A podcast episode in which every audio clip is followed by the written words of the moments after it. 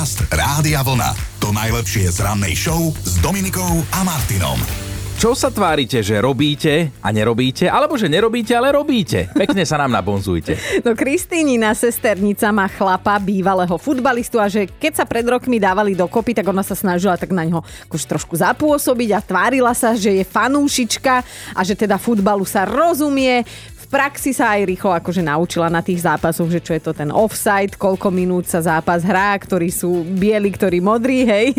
A dodnes ju to nebaví, celý tento futbal, ale už sa vezie na tejto spokojnej vlne frajerky, mm. že nemá to srdce povedať mužovi, že ju futbal vôbec nebaví. Napísal Miro, môj tatko je taký potmehút, tvári sa, že spí, ale samozrejme, že nespí. Ale z hodou okolností spí najtvrdšie vtedy, keď od neho niečo chce mamka. Buď to on hrá naozaj dobre, alebo ho ona jednoducho tak ľúbi, že radšej mávne rukou. Podcast Rádia Vlna. To najlepšie z rannej show. Čo si budeme zase klamať, všetci sme si svorne ráno zanadávali, aj vy, aj my, že sme museli vstávať, tak teraz si skúste predstaviť, že by ste museli 16 hodín v kuse plávať. A pozor, nie že vo vani, hej, ale cez Lamanšský prieliv. Takýto kúsok sa prosím pekne podaril Bratislavčanovi Richardovi, ktorý more medzi Francúzskom a britskými ostrovmi prekonal za neuveriteľných 15 hodín a 57 minút. 40 kilometrov sa takto potrápil chalanisko. No a bol to boj, pretože voda mala maximálne 15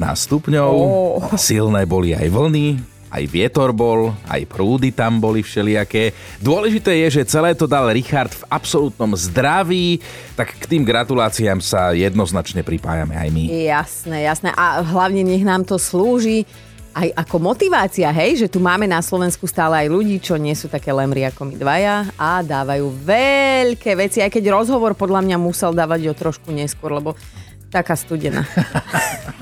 Dobré ráno s Dominikou a Martinom. Áno, medzi nami chlapmi sú aj také typy, ktorí nezbalia ženu na šarm, ale na reči. Mm. Vedia to ukecať, toľko jej budeš rozprávať niečo a že jej natlačíš do hlavy, že ťa chce. To tam, to takí moderátori vedia takto ukecavať, hej, ale potom si ženská ráno trieska hlavu o stenu. ale predstavte si, že tento princíp funguje aj pri vedeckých experimentoch. Vedcom sa najnovšie podarilo presvedčiť živočícha, že nepotrebuje dýchať na to, aby prežil. No toto ma zaujalo, počúvajte, výskumníci študovali žubrienky, ktoré umiestnili do odkysličenej vody. No a keďže tam nemali kyslík, tak začali úbohé žubrienky upadať do bezvedomia, potom na ne ale vedci zasvietili a v tom začali fungovať. Žubrienky za to môžu poďakovať zeleným riasam a baktériám, ktoré im boli predtým pichnuté do srdca. Keď potom tí vedci na žubrienky zasvietili svetlom, tieto zelené riasy a baktérie začali fotosyntézou vytvárať kyslík priamo v tom živočíchovi a teda ich mozgová aktivita sa opäť rozbehla. Čiže chápem to správne, že keď sa teraz prestaneš umývať, tak možno už o rok budeš vedieť dýchať aj bez kyslíka, lebo ti bude fotosyntézovať peta. Podcast Rádia Vlna. To najlepšie z rannej show. Tak si predstav, že človek si len tak spinka, hej, hlboký nádych, mm-hmm. výdych, pohodička a zrazu bumbac. Rachot. Takto, hej. hej, takto. Ale čo to asi tak bude? Deti buntošia, alebo pes má nočné mori, alebo vám spadol do spálne meteorit? No C je správne, neuveríš, ale Kanaďanka Ruth sa zobudila na poriadnu šupu, priamo do spálne jej dopadol meteorit. Dokonca to bolo rovno na jej postel, presne na to miesto, kde zvykla mať položenú hlavu. No ale že v ten deň našťastie spala obrátená na druhom boku. Lebo hej, ju tak... starý naštval. Tak... tak hneď zavolala na políciu, kde samozrejme nechce nechceli veriť, že tam spadol meteorit, tak najprv začali zisťovať, či tam kameň nespadol z nejakého nedalekého staveniska, ale napokon zistili, že naozaj ide o meteorit, ktorý sa do spálne dostal priamo cez strechu domu. No a Rúd je teraz šťastná, že teda všetko prežila, všetko dobre dopadlo a kameň si plánuje ponechať akože na pamiatku, hej, že, že ju netrafilo. Ale vieš, čo je na tom smutné, že skôr ti do postele padne meteorit ako nejaký chlap. No. Lepšie meteorit ako drevo.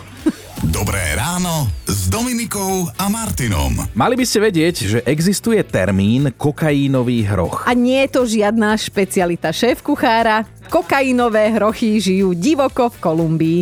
Možno vám nesedí, že prečo žijú zvieratá typické pre Afriku uprostred Južnej Ameriky, ale odpoveď je veľmi jednoduchá. Pablo Escobar. Známy narkobaron v časoch najväčšej moci a bohatstva prevádzkoval obrovské súkromné safari, no a práve hrochy si tam nechal priviesť ako tie pomyselné klenoty. Mm. Tie hrochy prežili dodnes už aj s novou generáciou, ale táto generácia hrochov bude zrejme posledná. Hrochy totiž do juhoamerickej prírody nepatria a ohrozujú tam ostatné zvieratá. Tak sa teda ochranári rozhodli prijať opatrenia. Nebude sa nič strieľať, hej, ani robiť nejaké veľké sťahovanie národov ale bude sa sterilizovať. Normálne, že cvak, cvak. A teraz som to normálne precítil s Áno. nimi. Inak pozerám na teba, že stačí povedať cvak, cvak a hneď ti viem zrátať vrázky na čele. Počúvajte Dobré ráno s Dominikom a Martinom každý pracovný deň už od 5.